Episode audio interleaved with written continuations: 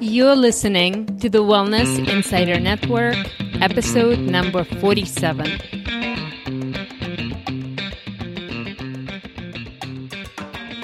Welcome to the Wellness Insider Network podcast, a place where you discover how to create a balanced, vibrant, and stress free life with the right food, herbs, and self care techniques. I'm your host, Lana Camille. I'm a college professor drug information pharmacist, and an herbalist. Thank you for joining me on this adventure. Let's get the show started. Hi there. I hope you are having a great week and enjoying the beginning, the official beginning of the fall. Whether you've been told that you have a sweet tooth, you crave salty chips, or quench your thirst with sour lemon in your beverage, the richness of tastes makes our life more exciting. In today's episode, my guest helps me to unpack the miracle of taste as well as its powerful medicinal effects on our bodies. My today's guest is Brittany Wood Nickerson. Brittany is a practicing herbalist, author, health educator, and cook. Her knowledge of nutrition and a passion for using food as medicine is beautifully combined with her training in Western, Ayurvedic, and Chinese herbal medicine. Brittany is the founder and primary instructor of Thyme Herbal, where she teaches the three year herbal apprenticeship program as well as courses in earth based ritual and spirituality. Her teaching and learning approaches emphasize personal empowerment, holistic self care, and intentional living.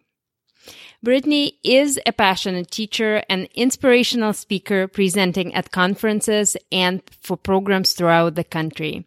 She's also the author of the Everyday Living series, uh, posters and signs for the home, the Herbal Homestead Journal, and her book, Recipes from the Herbalist Kitchen.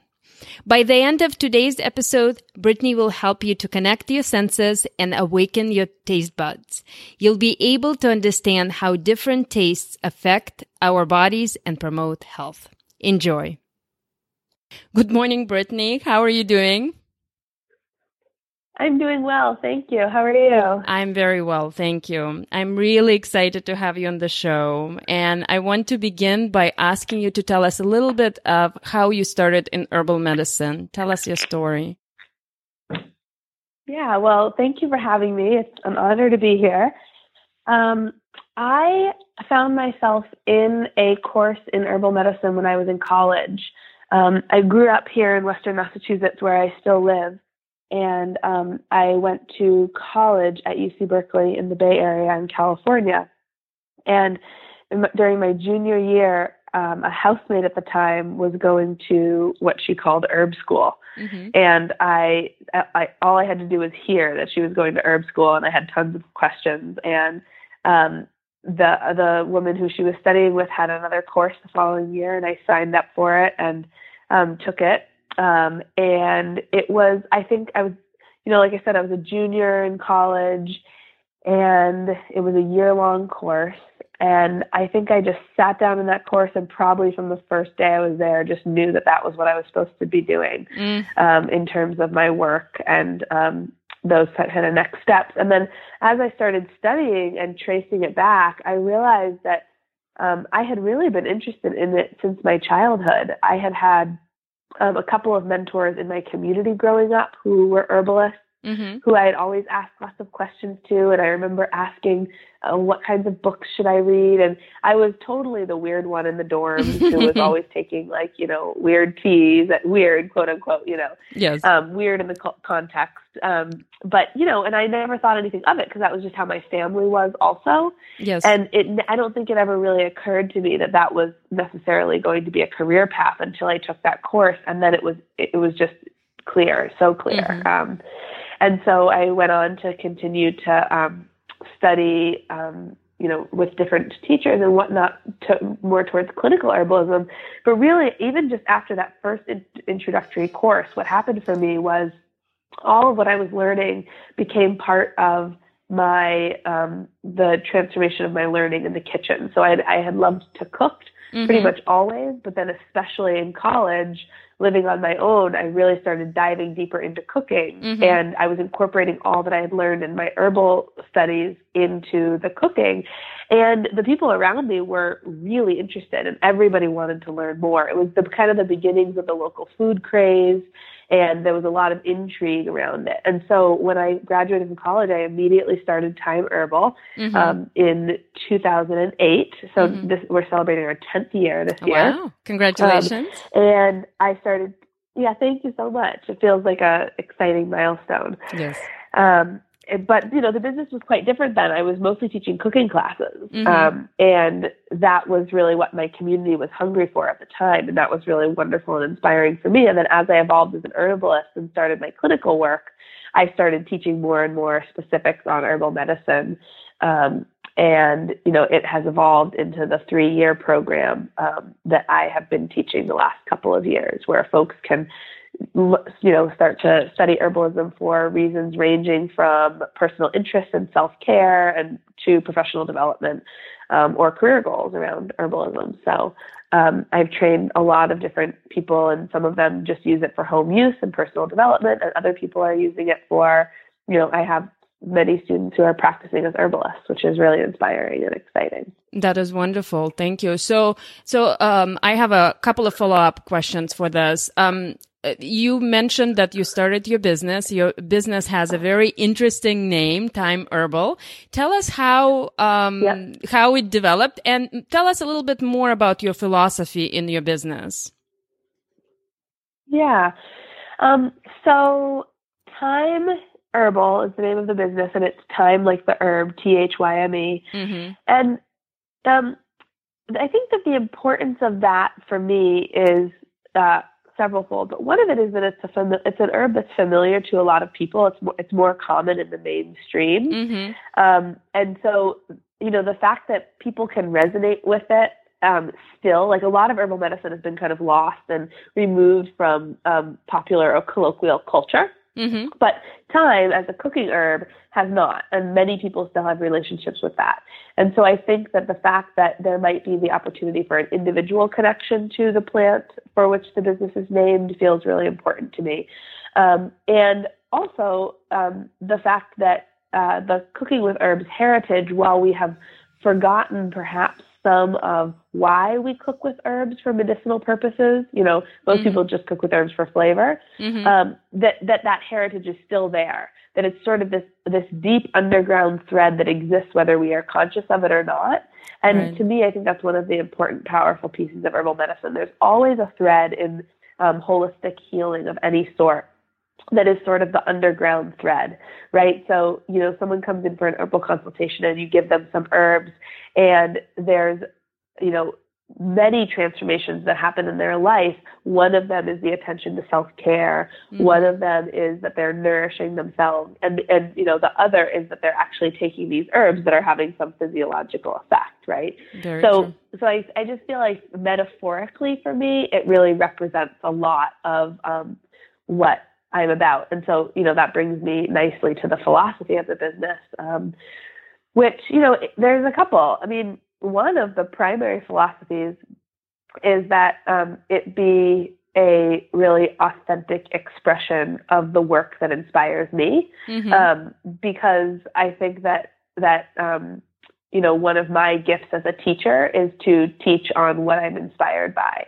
and so I really thrive both as to be a role model in our culture, but also just because that's how the work comes out best. Um, to have the business um, really support um, a uh, a lifestyle that is inspiring for me, that motivates me, and that nourishes me. Right. So that's one of the underpinnings of it, um, and that it always be a true, authentic expression of um, my of my work and what's what's kind of filling me up. And I believe that if that's happening, then what radiates out from the business is going to be, you know, really beautiful and um, and the most beneficial for like the community, et cetera. It so is. that's a primary um, yep. philosophy for me. Um, and then, you know, beyond that, the the goal is really to help to empower people so that people have skills and tools to feel empowered around their, their ability to care for themselves um, and to feel that they have agency in that process. So rather than you know, the kind of disempowerment that happens in most of our current modern healthcare system, working towards a model of empowerment, um, and the fact that that be earth-based, so that we are not seeing ourselves as separate from our ecosystem and our environment, natural or unnatural, but that we see ourselves as one with that. That we can't separate our health from the health of the environment around us, whether that be our home or our family um, or the earth. Um, and then the the last piece that also feels very important to me um, is the constitutional model of wellness. So I really believe that we each um, that there's no one size fits all model when it comes to health. That we each are our own individual, unique organism, and health is a state of balance that exists as something completely different for each of us. And so, and I love that piece. I love the kind of mystery of you know getting to know each individual person and figuring out what balance might be for them. And you know it's i don't recommend you know vigorous cardiovascular exercise for everyone in my practice. Some people need gentle deep breathing yoga. Some people need intense cardiovascular activity. Some people need something in between. And so the crafting of that to really honor each individual soul and physical evolution um, feels really important and also empowering because I can't tell you how many people have been disempowered in our culture because they don't fit into a model um, that is the kind of one size fits all model. Um, so that feels really important. I think there's a lot of natural health in our culture that gets confused with um, beauty and appearances and presentation. And the constitutional model allows us to really cut through that and be and, and say, you know, here here you are being the most beautiful version of yourself. Um, and that inspires me, and I have found that it inspires my students and my clients as well. That is so beautiful. And I love how it all comes together so wonderfully. So I have to tell you that thyme was uh, one of my favorite herbs for the longest time. And probably, uh, one of the reasons for that is I come from Eastern Europe and spices were not as popular as they are perhaps in many other cultures. And so thyme was my gateway uh-huh. in, a, in a way because it was very easy. It wasn't yeah. too spicy. So I knew that I could add it to many of my dishes and it wouldn't be be too pungent or yeah. it wouldn't be too hot. And so that kind of like became the first spice that I became comfortable with. And so it really resonated. And I remember the first time when I saw, uh, your name of your business, I was like, Oh, this makes so much sense. There was clearly a connection. So, yeah. So yes, I, I wanted to, to that, I love that. Yes. Yes, absolutely. And then the yeah. other thing that you also talked about a lot is empowerment and, um, teaching people how to really understand understand what's going on with their body and what's going on uh, around them. I know that um, as a business, yeah. you have a number of different goals from uh, lifestyle goals to nutritional goals and practices and environmental goals. And I truly appreciate that you are thinking uh, about uh, different aspects of life and sharing it with your students and with your patients. And speaking of your uh, students and yeah. patients, I know that the business has uh, various facets as we discussed. So you see clients, you teach students, you make medicines, you write. Um, how do yeah. you combine these interests? How, how does it, how does it work to elegantly combine all of this together? Yeah, um, it's a good question. I think that um, so so the primary goal for me is education, and that mm-hmm. comes from the empowerment place. Mm-hmm. So um, I've I felt from a very early um, place in the development of the business, I made a decision that rather than making things and bottling them and selling them, I would rather teach people how to make them themselves because I really believe that the loop and the healing becomes richer when we make our own medicine, mm-hmm. when we identify our own plants, you know, that sort of thing. So I made a decision to be an educator. So, you know, the teaching of classes and the writing, um, and, you know, we also, I also make posters. Um, I have, I collaborate with Chelsea Granger. She does the illustrations and mm-hmm. I do the mm-hmm. writing. So all of these pieces are designed to be like educational. Um, and that the goal of that is to foster this empowerment piece that we've been talking about. Um, and so they all, you know, fit together really well. And I would say also that consultations really like working with clients Um, I don't call them patients because I'm not licensed to do that, but I, you know, I call them clients. And when I work with clients, I work with them in a very educational way. So I'm mm-hmm. kind of educating them around their body and health and things that might support them.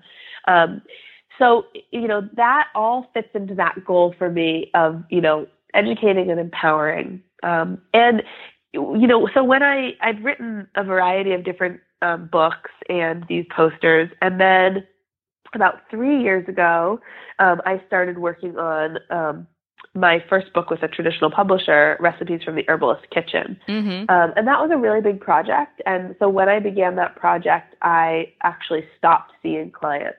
Okay. Um, oh, and I should say that seeing clients has been a really important part of the business because I'm teaching folks how to use herbs for, you know, home use all the way up into working with clients. And so for me, having my own practice and working with clients was a really important part of getting the experience to be able to teach that. Of course. Um, so, um, but when I started writing recipes from the Herbalist Kitchen, I needed to get some more time in my schedule. So I actually cut way back on seeing clients. I didn't see new clients for a year. Mm-hmm. Um, and that was, you know, I needed that time. And then when I, when, you know, about a year before recipes from the Herbalist Kitchen um, came out, which was last June, I was I got pregnant with my first child, mm-hmm. um, and so I haven't seen clients in you know two years. I haven't seen okay. new clients in about two years.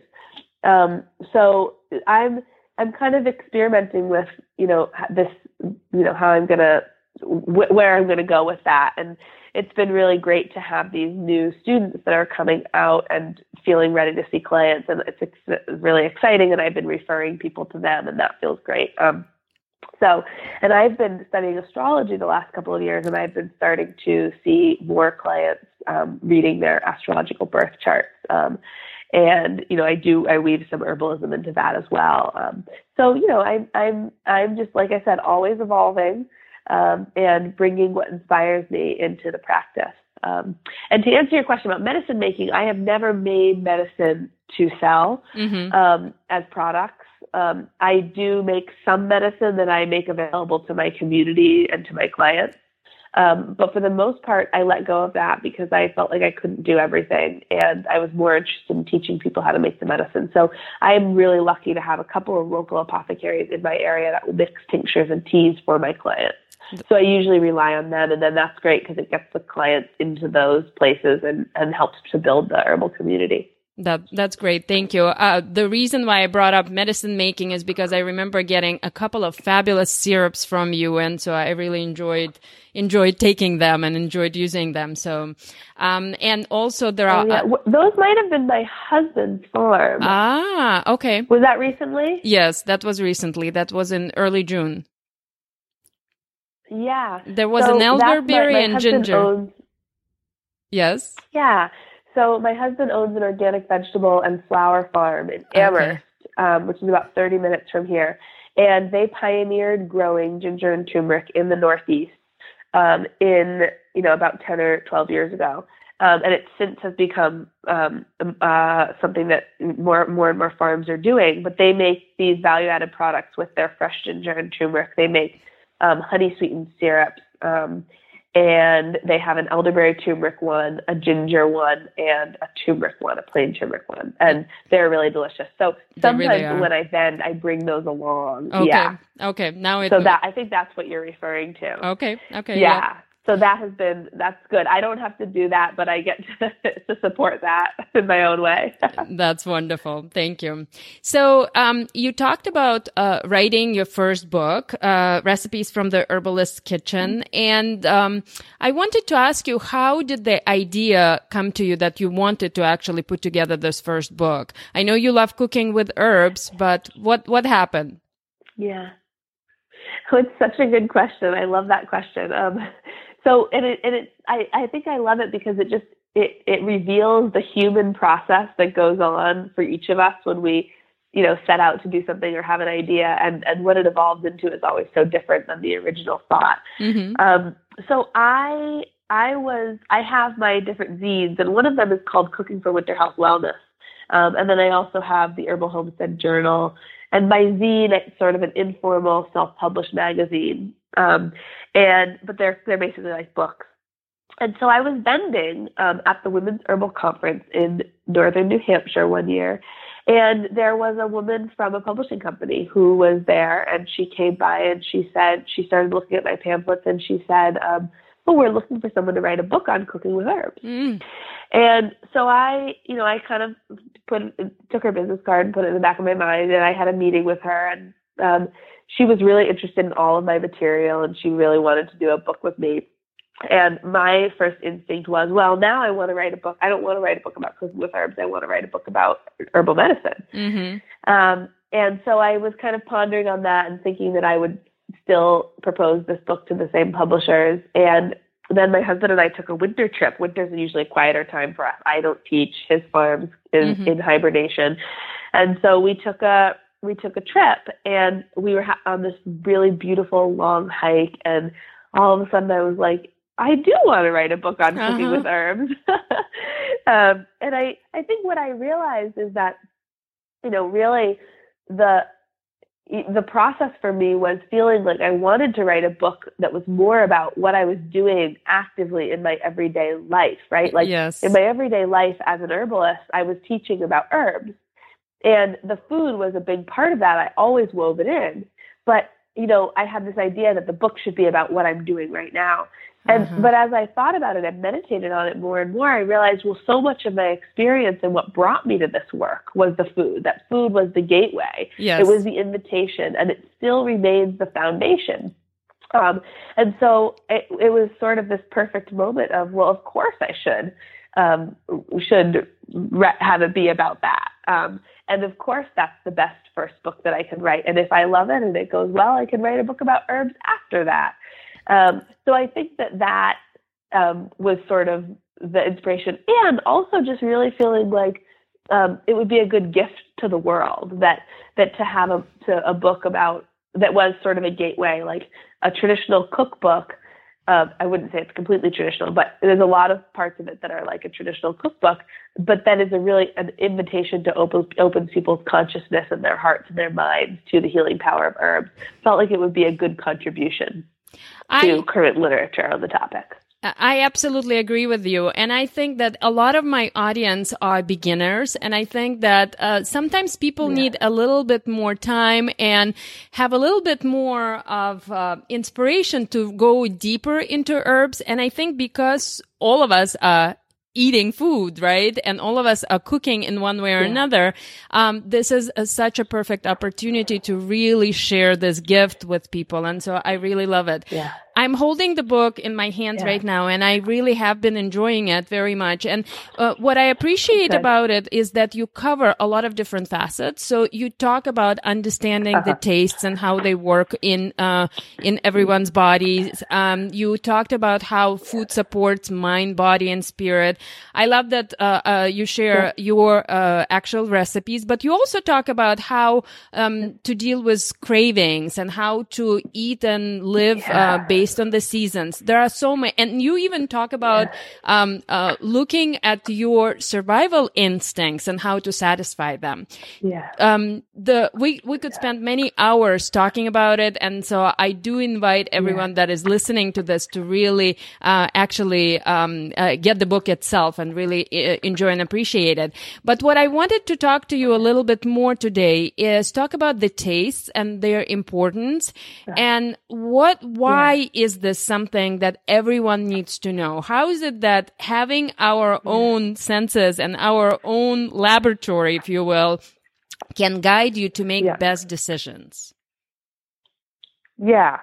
So I'm going to start um, by saying that one of the things that also inspired me to write this book is that I am often frustrated with the health um, um, maybe movement or environment that surrounds food in our culture because I think that it focuses too heavily on what we're eating mm-hmm. and not enough on how it's being eaten, how it's being prepared.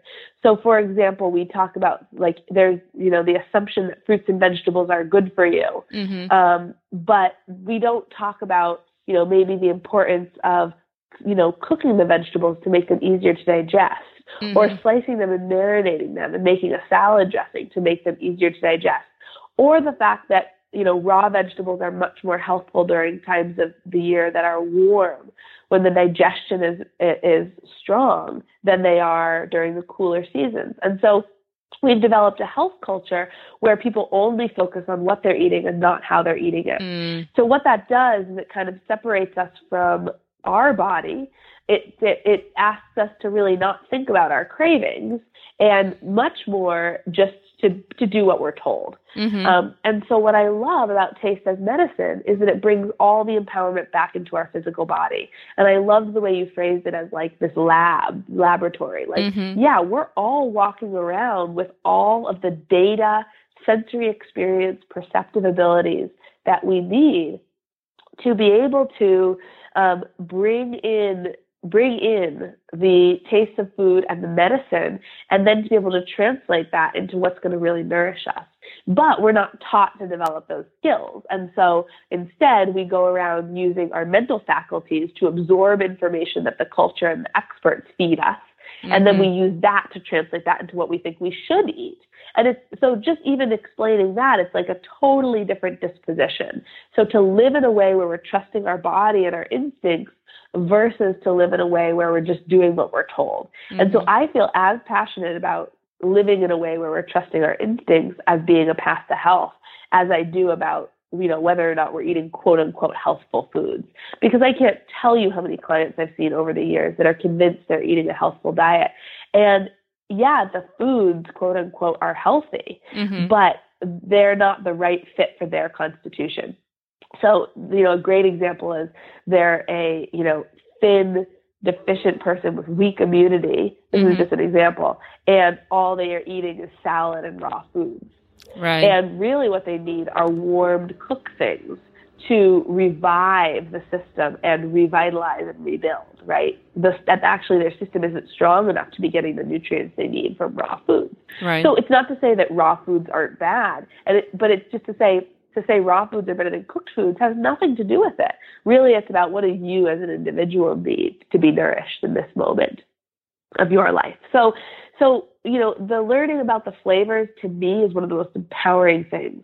My apprenticeship program, The Art of Home Herbalism, on the first day of class or the first you know month module in the online program, we l- learn about the power of taste as medicine. Mm-hmm. Um, and so, taste as medicine is that there's different traditions identify different flavors. I mostly stick with five flavors. Okay. Um, which is interesting because I have a strong background in Ayurveda, and Ayurveda actually recognizes six tastes. Mm-hmm. But I, but Chinese medicine and, and many traditional Native American systems talk about five tastes. And so I, for simplicity, talk about five tastes in recipes from the Herbalist Kitchen, mm-hmm. and they are sweet, salty, which the salty category also includes mineral salt, mm-hmm. um, sour, bitter, and pungent. Okay. Um, and the sour category is where I lump in astringency, and astringency is the sixth flavor category in Ayurveda. But for simplicity in the book, I I kind of talk about um, astringency, but I don't make it a whole flavor profile. Right. Um, so, so, those are the five flavors, mm-hmm. and yes. Yes, but when you're saying um, sweet or salty or sour, we're not talking about M and M's, right? No. Okay. No. so um, I can talk a little bit about each of them quickly, sure. but um, just as an overview, um, when we experience these tastes, they either indicate the presence of certain constituents in a food or a plant, mm-hmm. which then tells us something about the nature of how they will be in the body. Mm-hmm.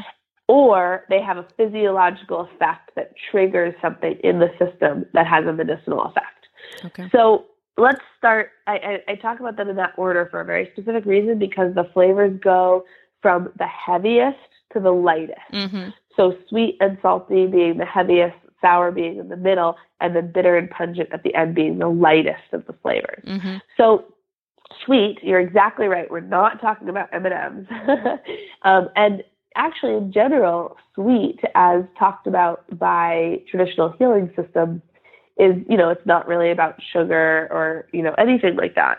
um, it is sweet, both sweet and bland. Mm-hmm. And so it's really about foods that taste kind of bland, such as brown rice, millet, potatoes, quinoa, sometimes beans, although they also have an astringency to them, um, fruit of any variety, um, although some fruits like strawberries and blueberries and raspberries also have a sourness to them. So Mm-hmm. you can see already that we can have the existence of two flavors side by side. Right. Um, and then protein based things, so dairy based products, um, things like milk um, and um, cheese would have both sweet and sour, but milk we can definitely identify with a sweetness. Butter we can identify with a sweetness. Mm-hmm. Um, and then eggs and proteins, right? So like things like chicken, fish, they have a blandness to them, right? Mhm. So we jazz them up with herbs to make them taste good. But so the importance of the sweet bland category is that these foods are the most nourishing. They help the body to build substance. They build muscle, tissue, bone. They build the fluids of the body, including blood. Um, and they really help to build what we consider the substance or the earth of the body. If you have too much of them, you gain weight, right? You Right. would you would amass fat, which we're very afraid of in this culture. But there's sometimes when that's a perfectly healthy thing to do. Um, some constitutions like to have a little more meat on their bones, and some phases of life, particularly postmenopausal, it's really healthy to have um, some fat. And so um, those are the staple foods of the world. They're what agriculturalists have used for centuries to sustain themselves. Mhm. And before that, hunter gatherers through, through hunting would use these foods to sustain themselves. The difficulty with them is that they're the heaviest, right? So the heaviest and the most nourishing go together. And so the the the if you have too much of them, they can bog down the body. They can make you feel sluggish, tired, unmotivated. They Mhm. can lead to constipation and mucus buildup and what have you. So what the solution is the practice of traditional cookery. We combine flavorful, light tasting herbs and spices, mostly from the pungent bitter category, into these sweeter foods and jazz them up a little to support the digestion. So that's the biggest thing there. Um, to talk a little bit more about the other flavors, salty is both true salt, the taste of salt, table salt. Um, I do always recommend that people consume unrefined salt rather than Mhm. refined salt. Mhm. Unrefined salt usually has a color to it and it contains minerals and trace minerals. Um, and that's a better food. It, you can consider that to be a whole food salt, right? Whereas a refined salt would be more like eating refined flour or Mhm. refined sugar. And there are so Um, many different so- salts. yeah. I Yes, yes, exactly. we it's just it amazes me like how uh, all of a sudden this whole area of the market has exploded you can find lava salt and you can find just so many different things and Yeah. they're all so beautiful and they taste a little bit different so yeah. It's true. The the the um, consumer food industry doesn't miss a beat, do they? yeah oh, unrefined salt's popular. Let's get all these different kinds out there. But Right. it is great for us as consumers to have such a diversity available to us. Um, so, and sea salt can be either refined or unrefined. Okay. So, for folks to keep that in mind as you're, you know, out there consuming in the world. Um, and you can just look on the package: is it refined or unrefined? And if it's unrefined, they'll usually state as such because they're proud of it. hmm Um, and the, you'll find that these salts taste different. They actually they're, they're still salty, sure, but they're not salty in the same way. hmm Um, I really feel that they have made the food that I cook so much more flavorful um, and alive tasting to use these unrefined salts. Um, and so, you know, again, a lot of times people talk about in our culture that too much salt isn't good. Um, but actually, unrefined salt is a really important part of the diet. Every single traditional diet in the world includes salt, included salt in it, even if they had to travel long distances to acquire it um, for the minerals and the trace minerals. Um, and you know, it's it actually the flavor of salt is stimulating to the digestion. If you put a little piece of salt on your tongue, you'll find that you salivate. The, sa- the saliva carries enzymes that help to break down food, and that all the way down the GI tract, the salty flavor stimulates the secretion of digestive enzymes in the stomach and in the small intestine. So it's actually a digestive stimulant to have your food be mildly salty. Mm-hmm. Um, the problem we run into is that in our culture, we a lot of people eat a lot of processed foods, and processed foods, even sweet ones like cookies and sodas and stuff, have high amounts of sodium in them. And it's usually refined sodium, which is harder for the body to process. And then that can lead to too much salt, can lead to water retention, which can become an issue for high blood pressure. And that's the big thing that a lot of folks talk about in our particular culture. Um, sometimes too much salt can also lead to bloating or water retention around um, premenstrual times too. So that's another thing to keep in mind. But I usually tell folks that if they're mostly cooking for themselves and they're using unrefined salt at home, um, that that it's safe to use salt to taste in your food. It's if you're eating a lot of processed food or if you're having issues with water retention that you might want to think about reducing the so- your sodium intake. Um, and then within the salty category, there's also um, the mineral salt flavor. And the mineral salt flavor is um, when you taste a vegetable and it actually tastes salty. So celery is a great example, Swiss chard, um, spinach you you kind of have a bite of these foods and there's like this almost metallic kind of salty flavor. And that's indicative of mineral presence in that particular plant.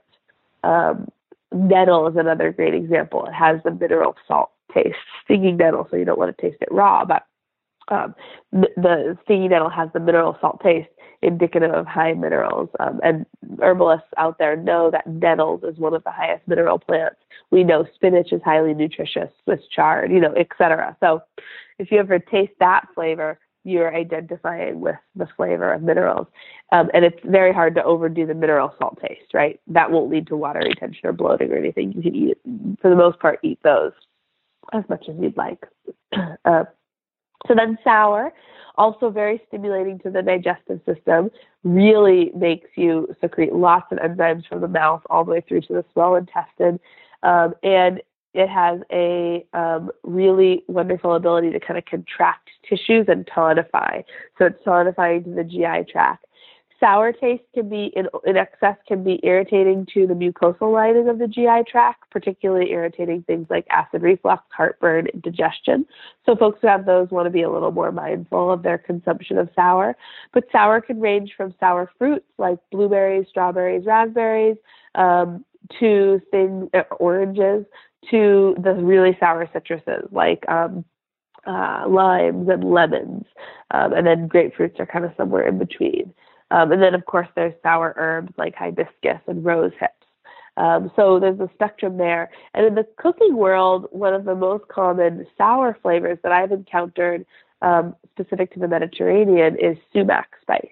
Um, and sumac is actually a small, a shortish growing tree that does grow here in the Northeast, um, and it's a makes a wonderful sour red addition to some foods. So um, that's an example from the culinary world.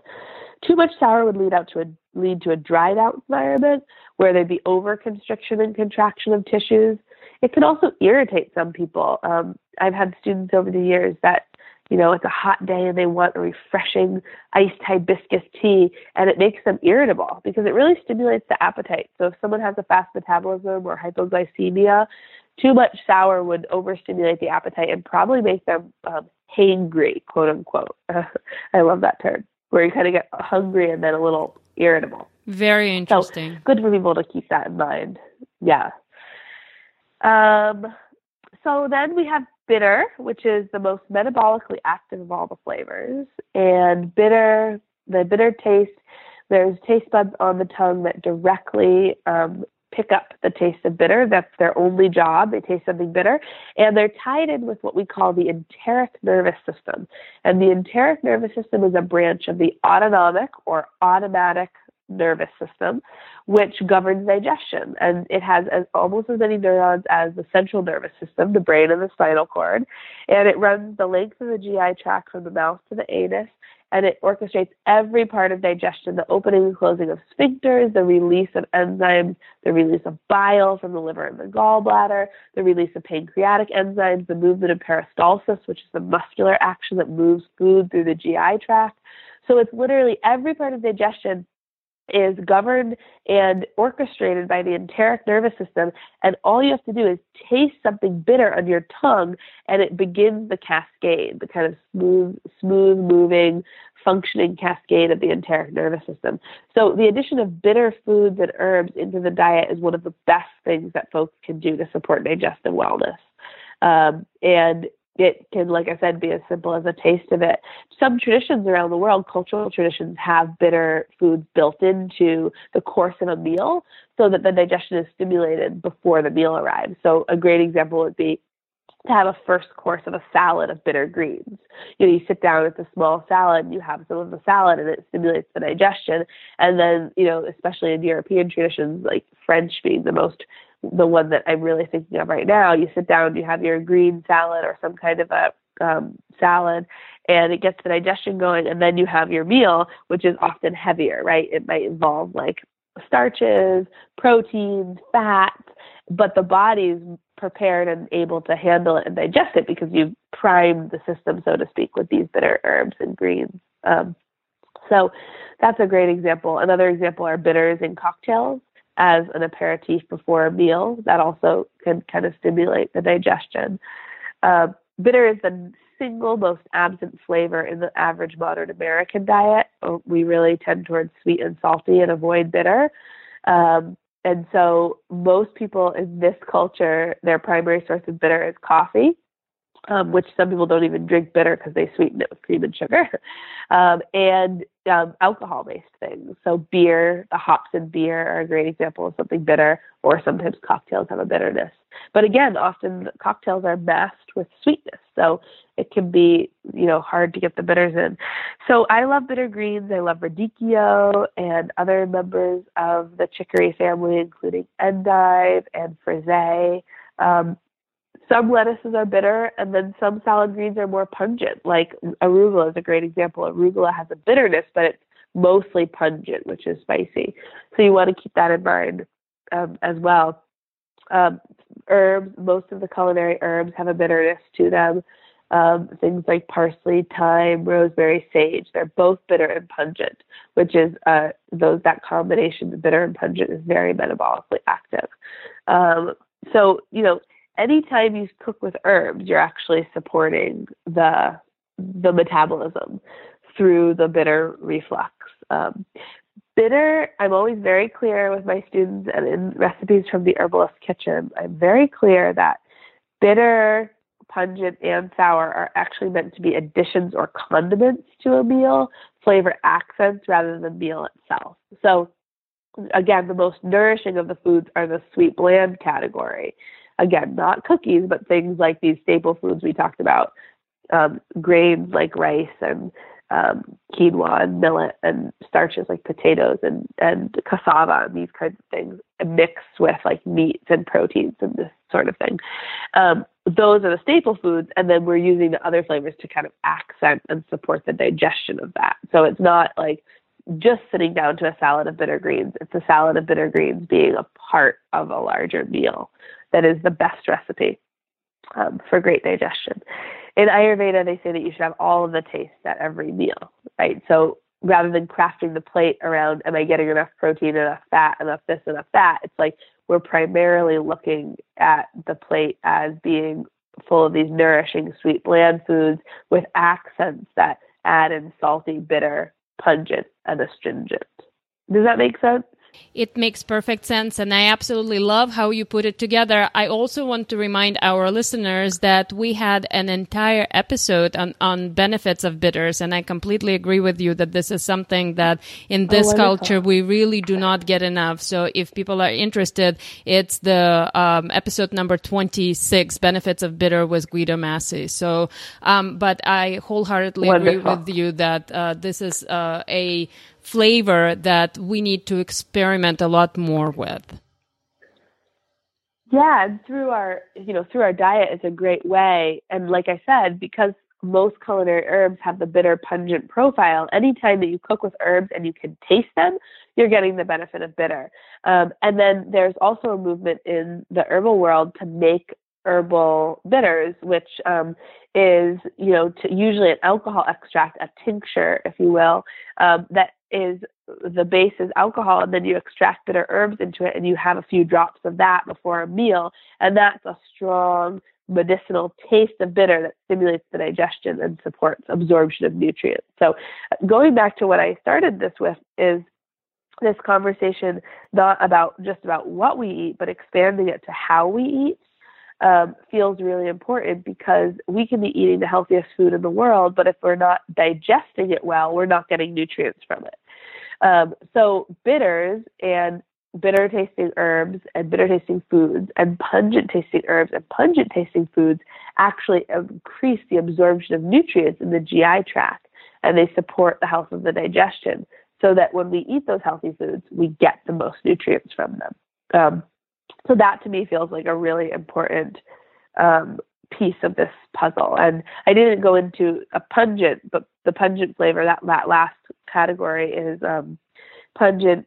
Uh, oftentimes people relate to it via spicy, but some things aren't spicy hot that are still pungent. So on the mild end of the pungent spectrum, we have things like fennel seed and cumin and coriander. And then on the other end of the spectrum, we have hot, spicy things like cayenne pepper um, or black pepper. And then, of course, there's many spices in between um, ginger, um, cinnamon, etc. So, so all culinary herbs, usually most culinary herbs, with the exception of like sumac and a couple others, which are sour, most culinary herbs are either bitter or pungent or both. And so, what we see after we review these flavors is that we see the perfect formula developing in our cooking. We have heavy, bland staple foods, and as we cook them, we accentuate the flavors with salt that supports digestion and with bitter and pungent things that lighten up the heaviness of the sweet foods, the sweet bland staple foods, and support digestion and absorption of nutrients. And that's the formula. That's the that's the formula of traditional cookery. And so over and over again in recipes from the herbalist kitchen, I talk about how herbs are being used to freshen up enliven the senses and stimulate digestion so that we can get the most nutrients from these sweet, bland staple foods that we rely on for nutrients, but that if we're not digesting well, we're not reaping the benefits of. Thank you. This is this was wonderful. Um, so, if someone is who's listening to this is uh, starting to apply these concepts, where do you think they should start? What's the simplest? What's the first um, step? Yeah. So I think the first step is to become aware of the ways that you're already cooking with herbs, but also other diverse flavor profiles. So if you are someone who cooks, so this would be the first step for someone who already cooks. Um, and that would be to say, oh, you know, I listened to this podcast and I understand the flavors now, and I'm going to bring the awareness into the kitchen with me. So next time I squeeze lemons over my greens, or you know, mix up a salad dressing, or even grab a salad dressing from the refrigerator, I'm going to become conscious of the flavor profiles that are going on as I'm cooking and think about how the food that I'm already eating is engaging with these principles. So for me, that's the most empowering way to start because it starts with right at home at the foundation of how we're already eating. We're we're not even looking at, you know, what do I need to do differently? What do I what am I doing wrong? It's just what am I doing and how does it relate to these principles? And then the second step would be to analyze it a little bit more and to say, am I missing anything in particular? Am I relying on any one thing too much? And are there ways that I could improve the, you know, make these flavor flavors more complex through the addition of herbs or um, other flavors that would kind of, you know, jazz it up a little and maybe even make it taste better. Um, and that's when I would recommend folks start you know, p- potentially cooking with more herbs if they're not doing it already, and bringing that awareness into um, their cooking and their food preparation. If folks don't cook, then this would be an invitation to cook and engage some of these principles. Um, if they're not going to start cooking, then you can engage these principles. And even if you do cook it or you're going to start cooking, um, you can engage these principles when you're out and about um, just start looking around at the food you're purchasing. Um, you go to a restaurant and you look at, you know, start to taste the herbs, start to taste the diverse flavor profiles, start to notice the formula that we've talked about. And and see how the food as medicine concept is playing out even w- without you being aware of it or without them you know necessarily advertising it you know you can go to any pub and you know order a bowl of chili and chili is engaging in the food as medicine concept because it's you know sweet bland nourishing foods like beans and meat and vegetables with sour the sourness of tomatoes and the pungency of chili spice right? So so you can just kind of open your awareness to it and you'll start to see it everywhere that you that you are eating or cooking or what have you. And then once the awareness grows you can start to make certain food choices based on you know your preferences and what feels good for your body etc this is fascinating. Thank you so much. And this is a very, very good first step. So, my next question for you is let's say someone is cooking, but they would like to get more herbs and spices. Are there uh, certain resources or certain places that you could recommend to our listeners? What would be a good place? Yeah, so another reason why I felt really called to write this book is because um, when I travel, I always check out the produce section in the grocery stores, and you know, because I think as as consumers we get stuck in where we shop, and where you know where I shop at my local co-op might be really different than a grocery store in California or Wisconsin or Florida or whatnot. So I've started noticing over the years that the availability of fresh herbs is more and more common. It's very common to be able to get fresh parsley, fresh cilantro um, at a local grocery store. Um, and then also, you can get dried herbs and spices at any grocery store. Um, and so, any grocery store that someone's currently shopping at, the first step would be to say, What's available here to me where I'm already shopping? Um, and then the second step would then be to assess the quality of that. Um, and is the quality of the fresh herbs up to my standards? Is the quality of the um, dried herbs up to my standards? And I usually tell people that that it's good to just engage in their senses. You know, if you buy a container of dried thyme and you open it up and it doesn't smell very fragrant or aromatic, it's probably either old or not very high quality. So all these herbs should have a really wonderful, pungent, fresh, vibrant, aromatic scent and a good color, and that's what you're looking for. Um, and that would be the same thing to look at on your spice shelf at home. If you're listening to this and you're thinking, well, I have a couple of these herbs, but I haven't used them in years, um, open them up, smell them, taste them, look at them. Do they look, smell, and taste vibrant, pungent, and flavorful? If they do, great. If they don't, it's time to compost them and freshen them up with a new batch. Um, oftentimes, natural health food stores, co-ops have bulk, um, and chains like Whole Foods too have bulk herbs and spices, um, or high quality in the um, already prepackaged. Um, and then there's bulk distributors if you want large amounts, like Frontier Herbs and Mountain Rose Herbs and Starwest Botanicals. Um, all have are places where you can order bulk in wholesale um, and get larger amounts of these herbs. Um, so that can be a really great way to go too. And I forgot to mention, like, you know, often in the produce section, there's cilantro and parsley just bunched, but then there's usually clamshells, little plastic containers of many other fresh herbs.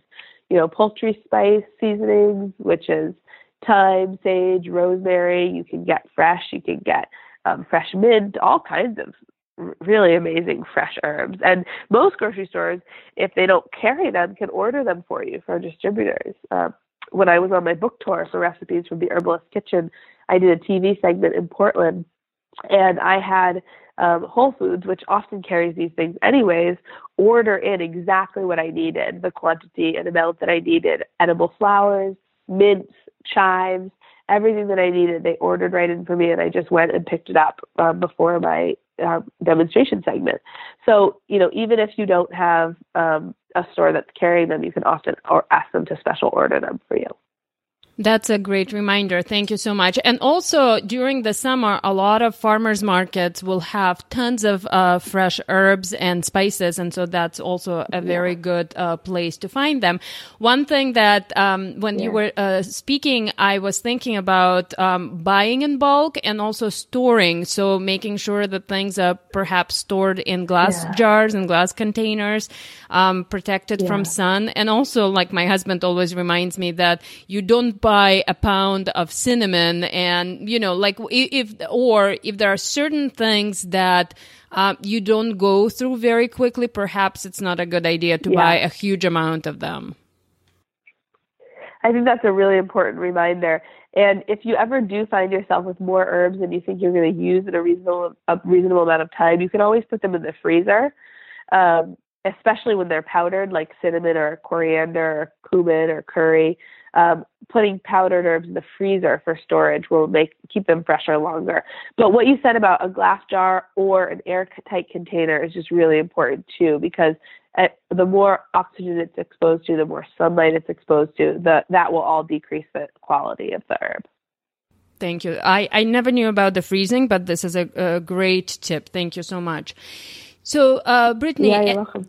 yes. Uh, so, as uh, we are coming to an end of our conversation, I have two more questions for you. So, first one is how can okay. someone continue uh, learning from you and perhaps learn a little bit more about you and your business?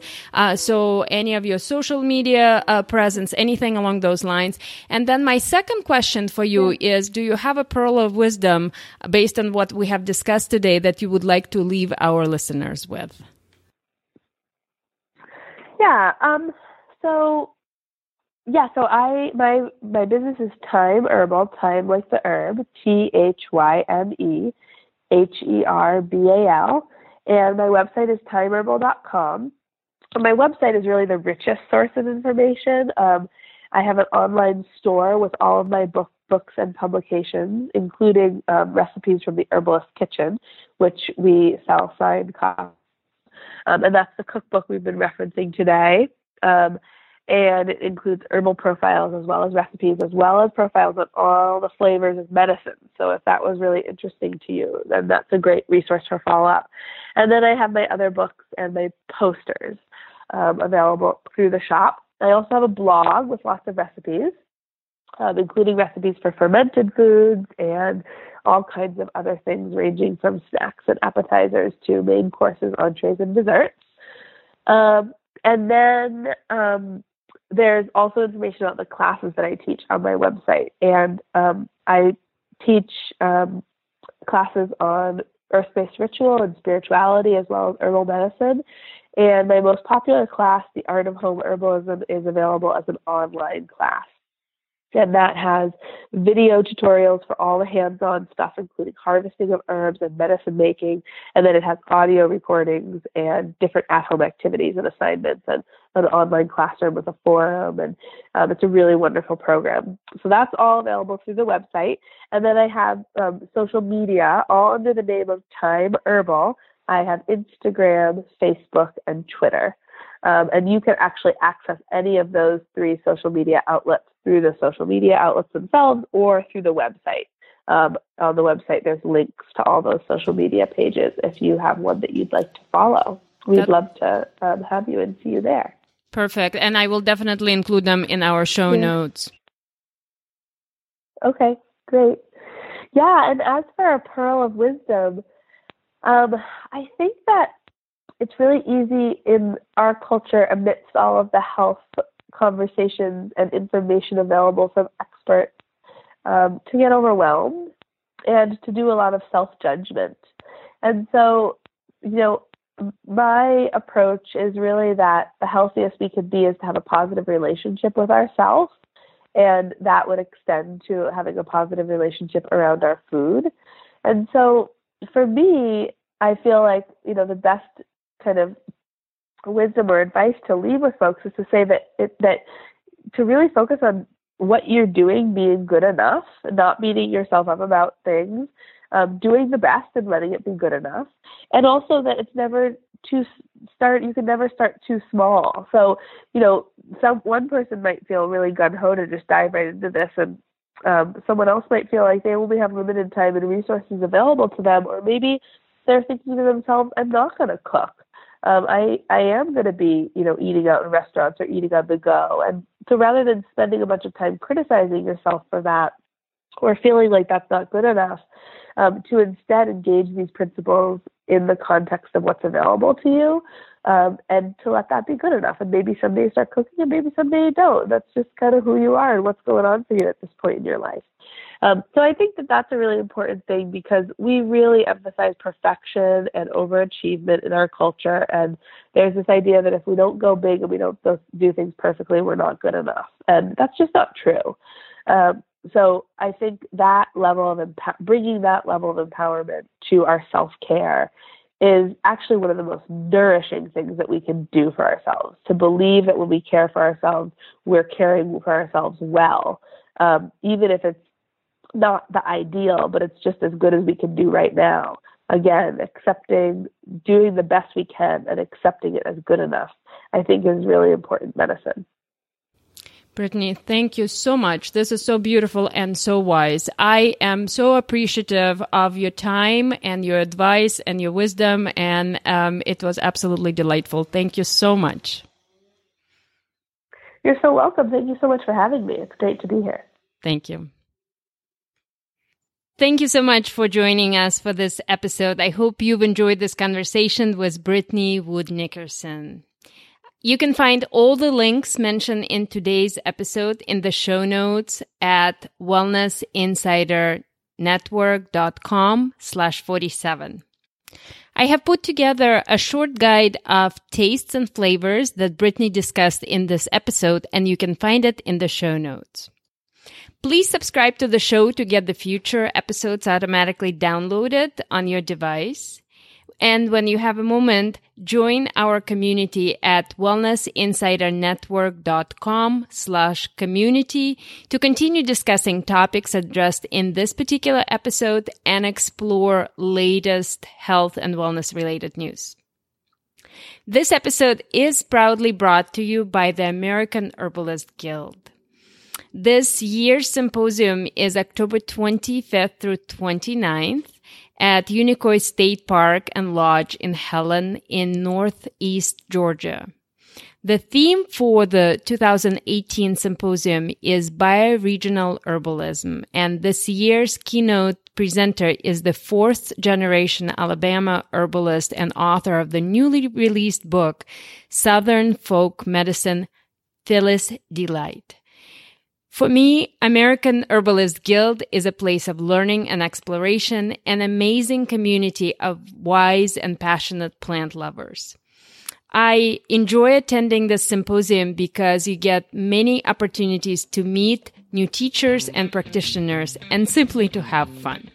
I hope to see you in Georgia later in October. Thanks again for being here. I truly appreciate you. Be smart be healthy, be you.